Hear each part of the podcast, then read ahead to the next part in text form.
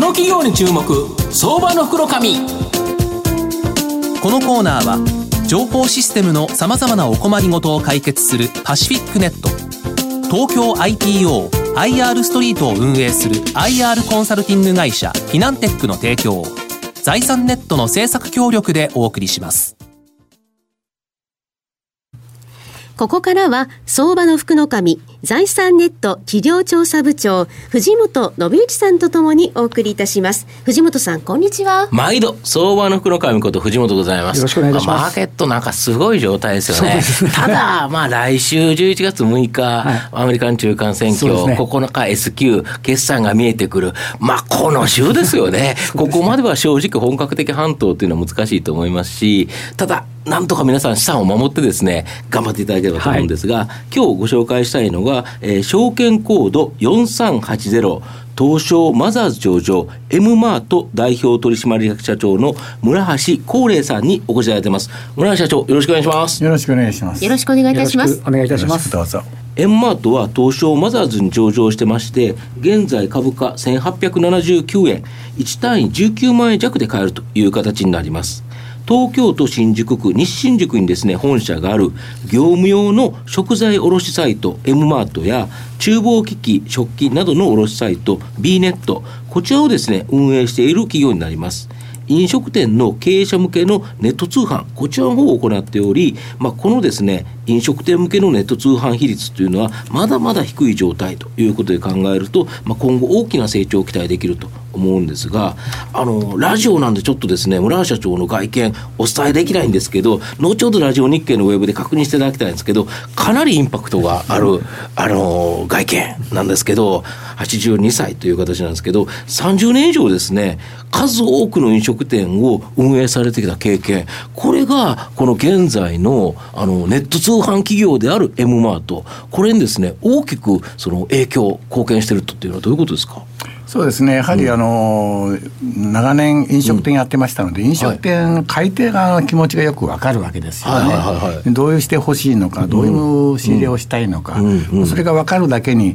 もう我が社のスタート時点から買い手のためのサイトというのを完全にポリシーにしておりますので、買い手が分かりやすい、買いやすいというサイトを目指してます。なるほど。これあれですよね、もともとにその競合相手っていうのはどちらかといううと売り手の目線でこれを売りたいということで作ってたのが逆に社長は自らが買い手であった仕入れ手であったという形なのでその心が分かるということですよね。そうですね、うん、で、はい、一番やっぱこだわられてるのは安さですか？そうですね。あの安さっていうのは語り始めるときりがないんですけれども、うん、あの今世界を席巻しているアマゾンでも最大の武器はやはり安さなんですね。うん、そうですよね、アマゾンといえばすぐ皆さん物流ってことをおっしゃいますけれども、あの物流だってやはり販売コストをいかに安くするかという安さの典型的な表れでして、またあ AWS なんかでは、あ最高に今伸びて一番利益を出している、これももう、あの他の会社と比べると大変に安い、一番安い値段をつけてるわけですね。そうですね。はい、御社のサイトでですね、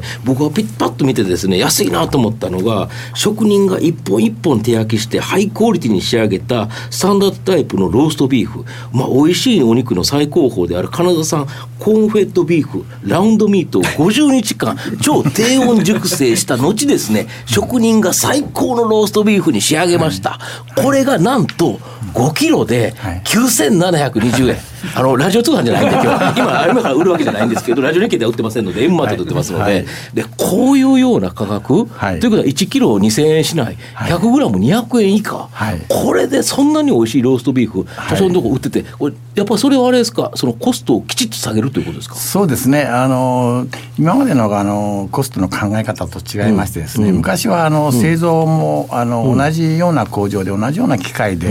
同じような作り方やってましたから、それほど製造コスト変わらなかったし、うん、販売の方もやはり同じような仕組みで同じように売ってましたので、うん、販売コスト変わらなかったんですが、うん、今製造コストも AI とか IoT を使えばコストが相当違います、要は最先端の製造機械で大量生産できるものと、はい、逆に今までみたいにコストをかけて人件費をかけて作っているものとではだいぶ違うということですか、価値が全然付加価値が全然付加価値が違うと、はい、なるほど。しかも付加価値が違った上に、販売コストをインターネットを使うと、販管費がかかりませんので、非常に安く抑えられるわけですね、それでもあのリアルなやり方よりかは利益は大きいという形ですね、なるほど。御社も儲かるしお客さんも儲かって安く買えると、ね、みんながハッピーということですね。買い手もハッピーですし売り手もハッピーということですね、なるほど。で御社の場合はこのプラットフォームビジネスだと思いますので販売購入するお客様というのも大切だと思いますしこれ逆に売ってる方ですね、まあ、流通これをですね、まあ、両方とも拡大していくっていうのが重要だと思うんですが現状のですね、まあ、販売業者また購入されるお客様のですね、まあ、数とか状況を教えていただきたいんですが。はい。もうあの売り手さんも買い手さんも順調にずっと増え続けておりまして、うんはい、えー、売り手さんは今数千社ありますけれども、はい、えー、買い手さんの方は今12万社ぐらいありますけれども、はい、最近では毎月1000社以上は、うん、あの改定登録をしていただいてますので、うん、えー、年間1万4 5千社ぐらいな、うん、あ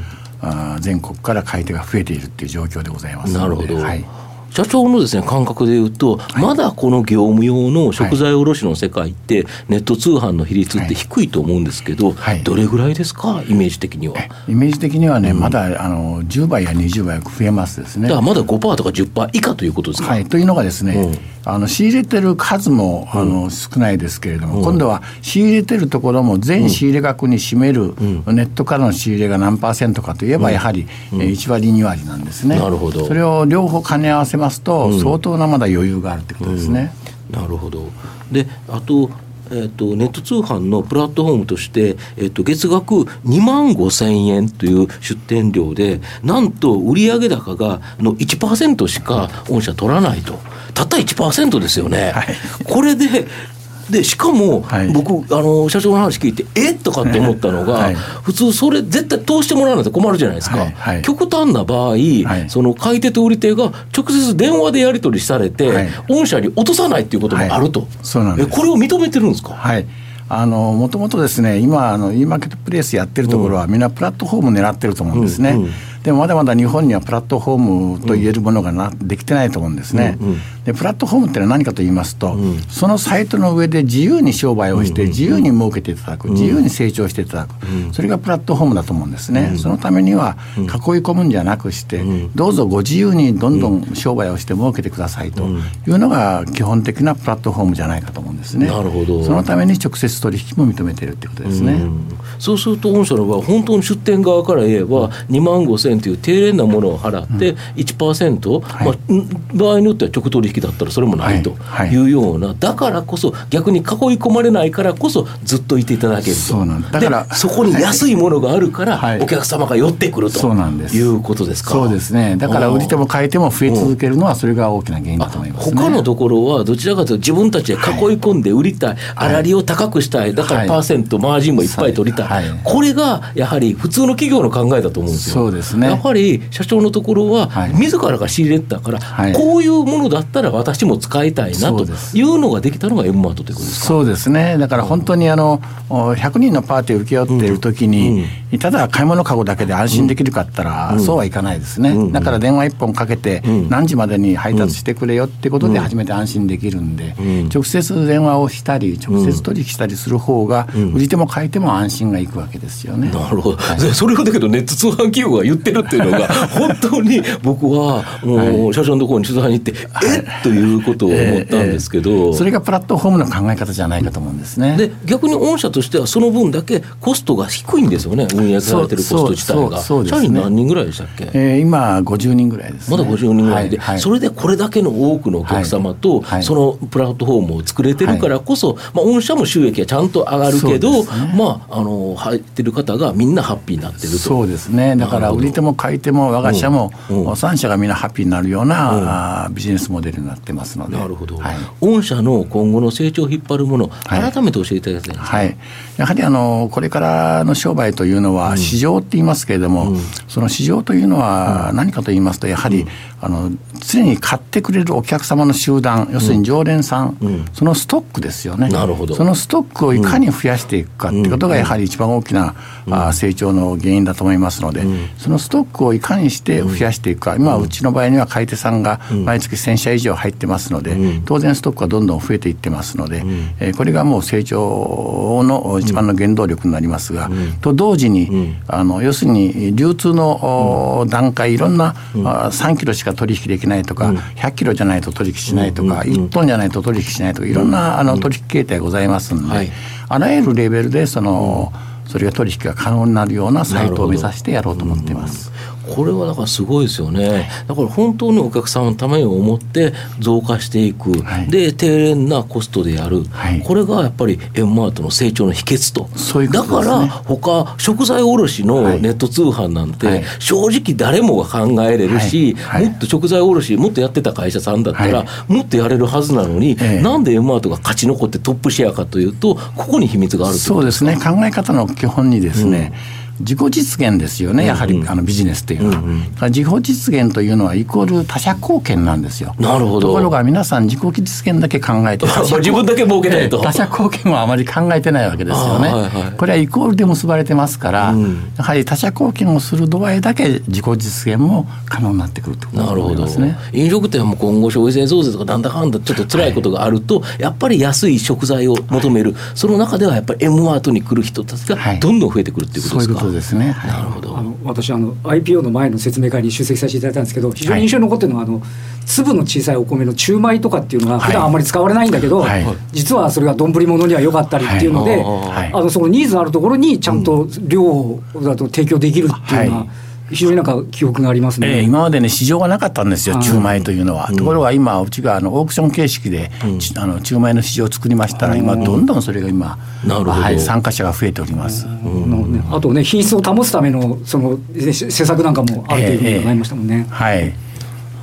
まあ、最後まとめさせていただきますと、えー、村橋社長のですね30年以上のこの飲食店経営の経験からですね M マートは利用者目線で作られたサービスになっておると思います。だから数多くのですね競合他社に勝ち抜いてですね、まあ、トップシェアを保有していると。で過去で見ますと工場工事用のせあの資材のですねネット通販のモノタロウさん。これはですね2008年安値から2018年高値まで10年間で200倍以上の株価上昇、まあ、医療通販の ZOZO これも2009年安値から2018年高値まで約77倍の株価上昇していると、まあ、このようにですねやっぱりニッチな業界でのネット通販企業というのは大きな成長の可能性秘めてるんではないかなと思います、まあ、M マートもですねラインのモノタロウ ZOZO となる可能性のあるですね僕は成長企業だと思いますので、まあ、この株価下落局面非常に苦しい局面だとは思うんですけど、まあ、中長期でですねじっくりと注目していきたい企業だなと思います。今日は証券コード4380東証マザーズ上場 M マート代表取締役社長村橋光礼さんにお越しいただきました。村橋さんどうもありがとうございました。ありがとうございました。どうもありがとうございました。藤本さん今日もありがとうございました。どうもありがとうございました。IT の活用とサイバーセキュリティは企業の生命線。東証2部証券コード3021パシフィックネットは IT 機器の導入、運用、保守、処分からサイバーセキュリティまで、情報システムの様々なお困りごとをワンストップで解決し、企業の IT 戦略を支援する信頼のパートナーです。取引実績1万社を超えるスペシャリスト集団、東証2部証券コード3021パシフィックネットにご注目ください。この企業に注目、相場の福の神。このコーナーは情報システムのさまざまなお困りごとを解決するパシフィックネット東京 IPOIR ストリートを運営する IR コンサルティング会社フィナンテックの提供を財産ネットの政策協力でお送りしました。